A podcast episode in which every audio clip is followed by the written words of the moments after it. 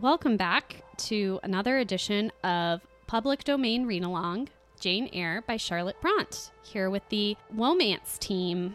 We've got an even chapter. Chapter 6 will be read by me, Isabeau. Yeah. And just to bring y'all up to date, Jane has left her Ebenezer Scrooge of an aunt and wretched cousins to come live at Lowood School. And she just had her first day and it was pretty bleak, but I think she's still adjusting. So with that, Chapter 6.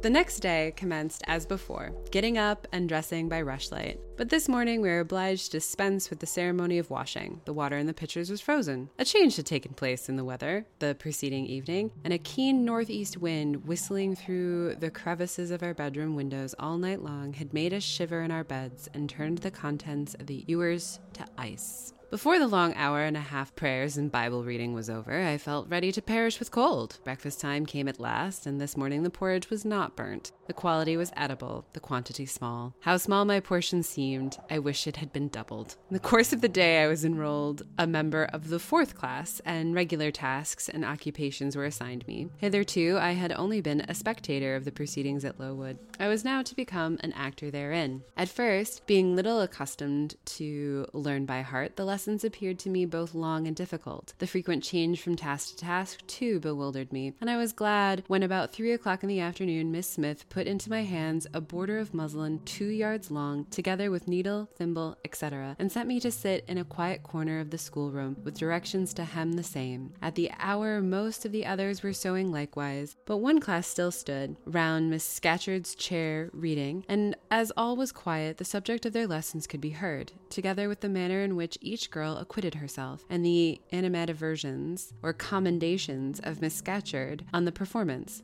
It was English history. Among the readers I observed my acquaintance of the veranda. At the commencement of the lesson, her place had been at the top of the class, but for some error of pronunciation or some inattention to stops, she was suddenly sent to the very bottom. Even in that obscure position, Miss Scatcherd continued to make her an object of constant notice. She was continually addressing to her such phrases as the following. Burns, such it seems was her name. The girls here were called by their surnames, as boys are elsewhere. Burns, you are standing on the side of your shoe. Turn your toes out immediately. Burns, you poke your chin most unpleasantly. Draw it in. Burns, I insist on your holding your head up. I will not have you before me in that attitude, etc., etc. A chapter having been read through twice, the books were closed and the girls examined. The lesson had comprised part of the reign of Charles I, and there were sundry questions about tonnage and poundage and ship money, which most of them appeared unable to answer. Still, every little difficulty was solved instantly when it reached Burns. Her memory seemed to have retained the substance of the whole lesson, and she was ready with answers on every point. I kept expecting Miss Scatcherd would praise her attention, but instead of that, she suddenly cried out, "You dirty disagreeable girl! You have never cleaned your nails this morning!" Burns made no answer. I wondered at her silence. Why, thought I, does she not explain that she could neither clean her nails nor wash her face as the water was frozen? My attention was now called off by Miss Smith, desiring me to hold a skein of thread while she was winding it. She talked to me from time to time, asking whether I had ever been at school before, whether I could mark, stitch, knit, till she dismissed me. I could not pursue my observations on Miss Scatcherd's movements. When I returned to my seat, the lady was just delivering an order of which I did not catch the import, but Burns immediately left the class and going into a small inner room where the books were kept, returned in a half-minute, carrying in her hand a bundle of twigs tied together at one end. This ominous tool she presented to Miss Scatcherd with a respectful courtesy. Then she quietly and without being told unloosed her pinafore, and the teacher instantly and sharply inflicted on her neck a dozen strokes with a bunch of twigs. Not a tear rose to Burns's eye, and while I paused from my sewing, because my fingers quivered at this spectacle, with a sentiment of unavailing and impotent anger, not a feature of her pensive face altered its ordinary expression. God, Miss Scatcherd. "Hardened girl!" exclaimed Miss Scatcherd. "Nothing can correct you of your slatternly habits." Slatternly? Oh my God. Yeah, it escalated. "Carry the rod away." Burns obeyed. I looked at her narrowly as she emerged from the book closet. She was putting back her handkerchief into her pocket, and the trace of a tear glistened on her thin cheek. The play hour in the evening, I thought, the pleasantest fraction of the day at Lowood. The bit of bread, the draught of coffee, swallowed at 5 o'clock, had revived vitality, if it had not satisfied hunger. The long restraint of the day was slackened, the schoolroom felt warmer than in the morning, its fires being allowed to burn a little more brightly to supply, in some measure, the place of candles, not yet introduced. The ruddy gloaming, the licensed uproar, the confusion of many voices, gave one a welcome sense of liberty. On the evening of the day on which I had seen Miss Scatcherd flog her pupil Burns, I wandered as usual among the forms and tables and laughing groups, without a companion, yet not feeling lonely. When I passed the windows, I now and then lifted a blind and looked out. It snowed fast. A drift was already forming against the lower panes. Putting my ear close to the window, I could distinguish from the gleeful tumult within the disconsolate moan of the wind outside. Probably, if I had lately left a good home and kind parents, this would have been the hour when I should most keenly have regretted the separation. That wind would then have saddened my heart. This obscure chaos would have disturbed my peace. As it was, I derived from both a strange excitement and reckless and feverish. I wished the wind to howl more wildly, the gloom to deepen to darkness, and the confusion to rise to clamor. So goth. I also wonder if Jane is a reliable narrator when she talks about her own loneliness. I think that's actually a really good question about Jane and her retelling of these years specifically, and like her fortitude in the face of that isolation and loneliness. It seems like whenever you are desirous of more than excitement, when you're desirous of chaos and danger, it's probably because you're trying to fill an emptiness. Mm-hmm. So I do think she's a bit of an unreliable narrator. Yeah. Recalling her own internality in some ways. Jumping over forms and creeping under tables, I made my way to one of the fireplaces. There, kneeling by the high wire fender, I found Burns, absorbed, silent, abstracted from all around her by the companionship of a book, which she read by the dim glare of the embers. "Is it still Rassilus?" I asked, coming behind her. "Yes," she said, "and I've just finished it." And in 5 minutes more she shut it up. I was glad of this. Now, thought I can perhaps get her to talk. I sat down by her on the floor. Yeah, she's like totally okay with her isolation and loneliness. "What is your name besides Burns?" "Helen." "Do you come a long way from here?" "I come from a place further north, quite on the borders of Scotland." "Will you ever go back?" "I hope so, but nobody can be sure of the future." "You must wish to leave Lowood?" "No, why should I? I was sent to Lowood to get an education, and it would be of no use going away until I had attained that object." "But that teacher, Miss Scatcherd, is so cruel to you." "Cruel? Not at all. She is severe. She dislikes my faults. And if I were in your place, I should dislike her. I should resist her. If she struck me with that rod, I would get it from her hand. I should break it under her nose."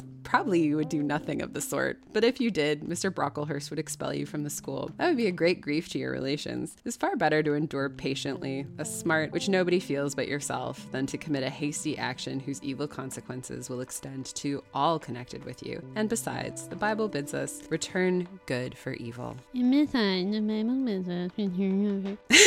I hate whenever I have these conversations with people when they suddenly decide that they're going to take the high road. It is one of like the most frustrating things in the world to me. I mean, Helen Burns is the high road. Like, she just unwavering high road here. Yeah, I mean, she's based on a prematurely dead sister, so, you know. But I also, but I just want to speak from a personal perspective. Like, you come to someone and you're like, I am offering you commiseration. I am empathizing with you when I don't have to. And then they're like, actually, I'm better than you as a person. I hate that. Yeah, I mean, Jane does too. But then it seems disgraceful to be flogged and to be sent to stand in the middle of the room full of people. "You are such a great girl. I'm far younger than you, and I could not bear it." Yet, it would be your duty to bear it. Oh my God. If you could not avoid it. It is weak and silly to say you cannot bear what it is your fate to be required to bear. That's a really good point. Yeah, I feel like in this moment, like, this isn't Helen, dead sister. This is the plight of womanhood, right? Like, you're required to bear, so like, stop fucking complaining. Yeah, but also just like, there is something I think more broadly humanistic about that, where you cannot really predict the hand you're going to be dealt completely. Yeah. and you'll be able to tolerate so much. I remember listening to an episode of This American Life, and this family had a child who was, I think, had pretty severe ASD, and they said they were always so annoyed by people being like, I could never do what you do. And they were like, well, of course you would. Like, you have a child. Mm-hmm. You have to. Like, it's not like I signed up for this. Yeah. But I think we like to think in those terms because we like to feel like we have some control over our own destiny. And Helen is so resigned in that very Christian way.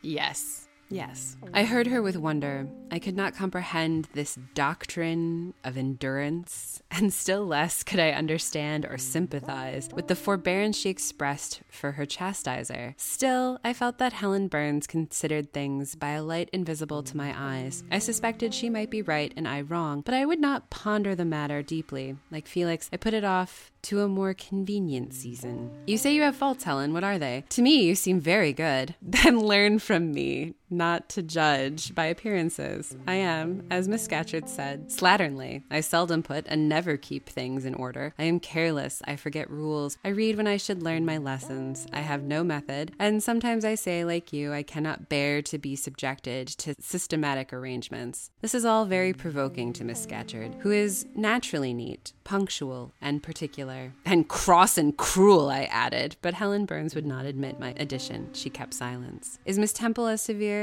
to you as Miss Scatcherd? At the utterance of Miss Temple's name, a soft smile flitted over her grave face. Miss Temple is full of goodness. It pains her to be severe to anyone, even the worst in the school. She sees my errors and tells me of them gently, and if I do anything worthy of praise, she gives me my meed liberally. One strong proof of my wretchedly defective nature is that even in her expostulations, so mild, so rational, have not influence to cure me of my faults, and even her praise, though I value it most highly, cannot stimulate me to continued care and foresight. That is curious, said I. It is so easy to be careful. For you, I have no doubt it is. I observed you in your class this morning and saw you were closely attentive. Your thoughts never seemed to wander while Miss Miller explained the lesson and questioned you. Now, mine continually rove away when I should be listening to Miss Scatcherd and collecting all she says with assiduity. Often I lose the very sound of her voice. I fall into a sort of dream. Sometimes I think I am in Northumberland and that the noises I hear round me are the bubbling of the little brook which runs through Deep Den near our house. Then, when it comes to my turn to reply, I have to be wakened, and having heard nothing of what was real, for listening to the visionary brook, I have no answer ready. Yet how well you replied this afternoon! It was mere chance. The subject on which we had been reading had interested me. This afternoon, instead of dreaming of Deep Den, I was wondering how a man who wished to do right could act so unjustly and unwisely as Charles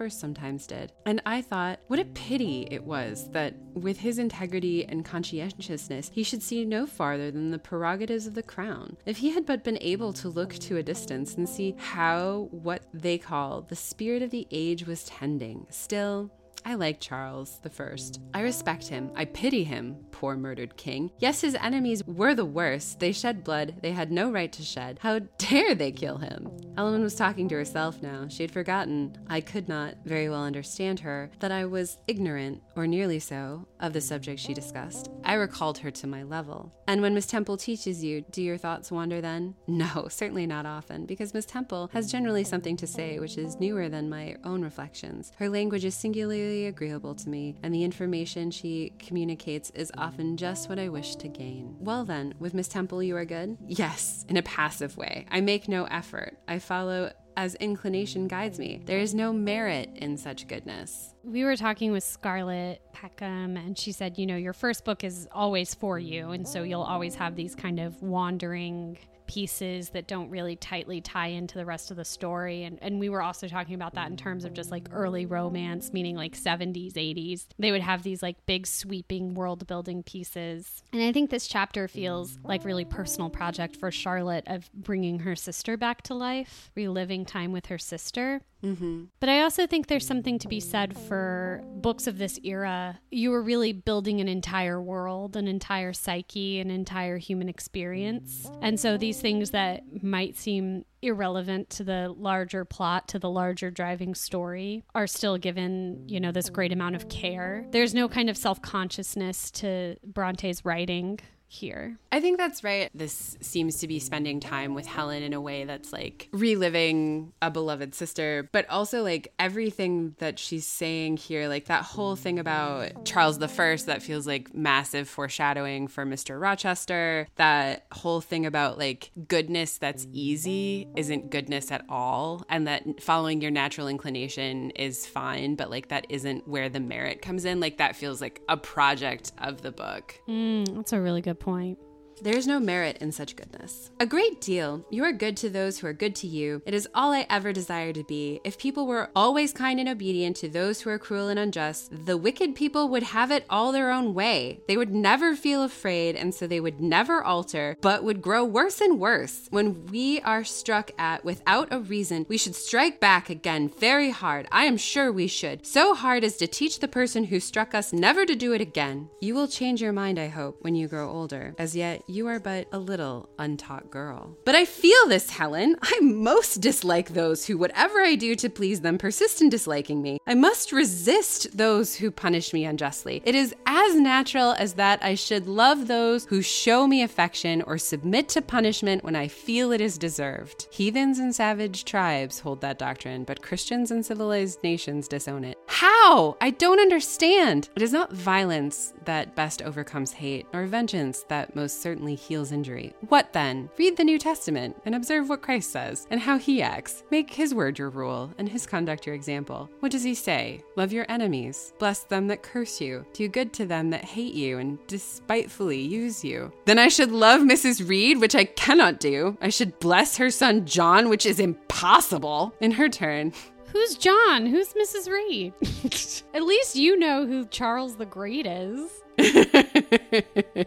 In her turn, Helen Burns asked me to explain, and I proceeded forthwith to pour out in my own way the tale of my sufferings and resentment. Bitter and truculent when excited, I spoke as I felt, without reserve or softening. Helen heard me patiently to the end. I expected she would then make a remark, but she said nothing. Well, I asked impatiently, is not Mrs. Reed a hard-hearted bad woman? She has been unkind to you, no doubt, because you see, she dislikes your cast of character, as Miss Scatcherd does mine. But how minutely you remember all she has done and said to you. What a singularly deep impression her injustice seems to have made on your heart. No ill usage so brands its record on my feelings. Would you not be happier if you tried to forget her severity, together with the passionate emotions it excited? Life appears to me too short to be spent in nursing animosity or registering wrongs. We are, and must be, one and all, burdened with faults in this world, but the time will soon come when, I trust, we shall put them off, and putting off our corruptible bodies, when debasement and sin will fall from us with the cumbrous frame of flesh, and only the spark of the spirit will remain. The impalpable principle of life and thought, pure as when it left the Creator to inspire the creature, whence it came, it will return, perhaps again to be communicated to some being higher than man, perhaps to pass through gradations of glory, from the pale human soul to brighten to the seraph. Surely it will never, on the contrary, be suffered to degenerate from man to fiend. No, I cannot believe that. I hold another creed, which no one ever taught me, and which I seldom mention, but in which I delight, and to which I cling, for it extends hope to all. It makes eternity a rest, a mighty home, not a terror and an abyss. Besides, with this creed, I can so clearly distinguish between the criminal and his crime. I can so sincerely forgive the first while I abhor the last, which this creed, revenge never worries my heart. Degradation never too deeply disgusts me. Injustice never crushes me too low. I live in calm, looking to the end. Helen's head, always drooping, sank a little lower as she finished the sentence. I saw by her look she wished no longer to talk to me, but rather to converse with her own thoughts. She was not allowed much time for meditation. A monitor, a great rough girl, presently came up, exclaiming in a strong Cumberland accent, "Helen Burns, if you don't go and put your drawer in order and fold up your work this minute, I'll tell Miss Scatcherd to come and look at it." Helen sighed as her reverie fled, and getting up, obeyed the monitor without reply, as without delay. You know, I think we'll return to this conversation as we get towards the very end of the novel and kind of see how this book positions how to be a good person, what it asserts is necessary for happiness, true happiness, in particular as a woman. Because I think the book thinks it's going to neatly resolve, but I don't think it does. I don't think it does either, and I think also that the book is laying the seeds of that own tension, where it's like Helen appears saintly, but nothing that Jane has said the text disagrees with. Right. Like, Helen's saintly, and she has a creed that the text values, but the injustices that Jane discusses are like no less valuable to like the sense of feeling or like her comportment as far as the text is concerned. Like, the text thinks that Helen's being treated unfairly, but there still is like this real clear parallelism between the beginning of the book, which is easier to forget, than the ending, which sort of resonates more in my mind. Yeah. All right, any other thoughts? Chap 6. No, I just really love this. Okay, cool. Well, with that, loosen your chains. But never your airs. Mwah.